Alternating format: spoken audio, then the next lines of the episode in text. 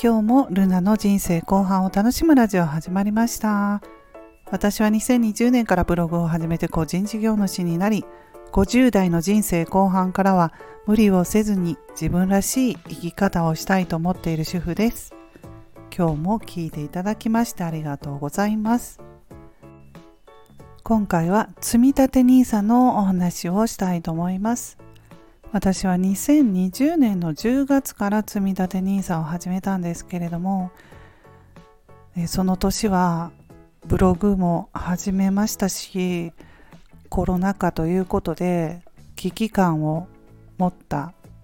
こともありまして積立 NISA も始めました。で今ね円安が止まらないということで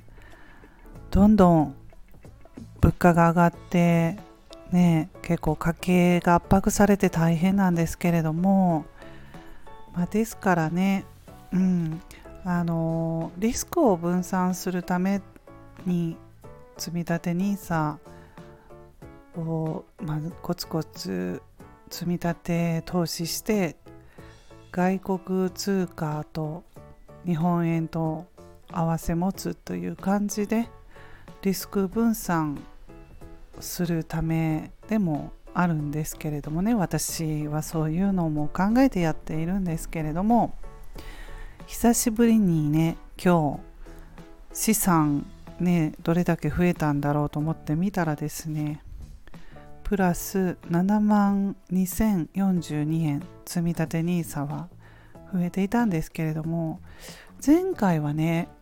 10万422円増えていたからちょっと今ね下がったなという感じですけれども、まあ、毎回ねこんな感じで上がったり下がったりするのであのつ、えー、積み立ての貯金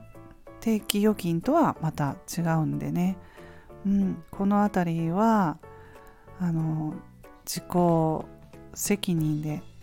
まあ、やっていくということなんですけれどもね。積立 NISA はい。まあでも最大のメリットってねあの投資で得られるあの利益が全額非課税というところなんですね。うん、その、えー、年間ですね40万円までなんですよね。投資できる金額が。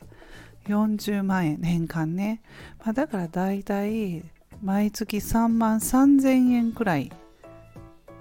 がま上限なんですけれども、うん。まあ、それでずっと20年20年間できるんですよね。期間は20年までです。それ以上はできないのでその間非課税なんですよね。得た利益。うん。そうそう。投資でね増えた分はあの普通だったらねその課税されるんだけれどもそれが非課税というところが最大のメリットです。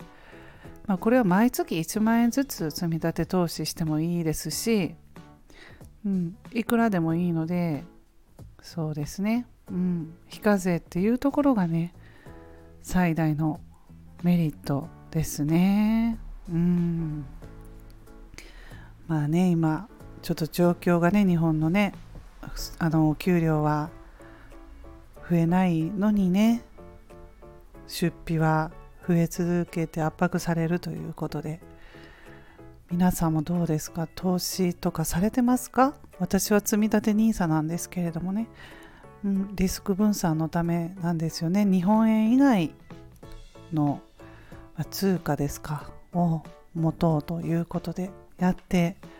いるんですけれどもね。うん。まあ、迷っておられる方もいると思うんですよね。なかなかの難しいかなと思ってやり方とかねわからないという人もいると思うんですけれども。まあギリギリねアラフィフ世代ならできるかなと思いますね。私もできたのでブログ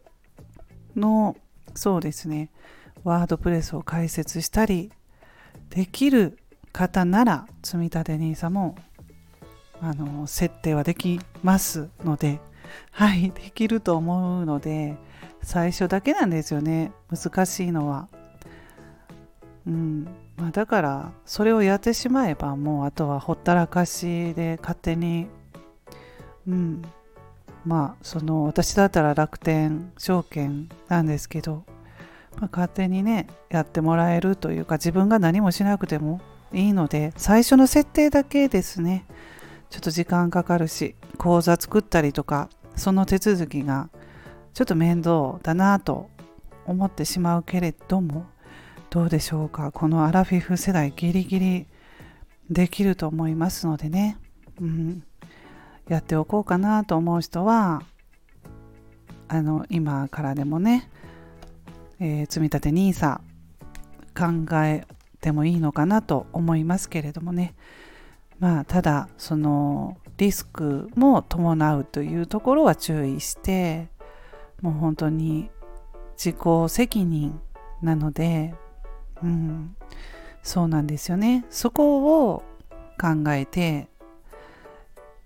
もうね、リスクあるのは承知でということでやっていくと、うん、はい、やらないとダメなんですよね、これは。はい、そんなことで今日は積立 NISA のお話をしました。時々ね、あのこうやって積立 NISA の話もしていますしブログにも書いていますのでよろしかったら参考にしてください。それでは今日はこの辺で終わります。また次回の配信でお会いしましょう。ルナでした。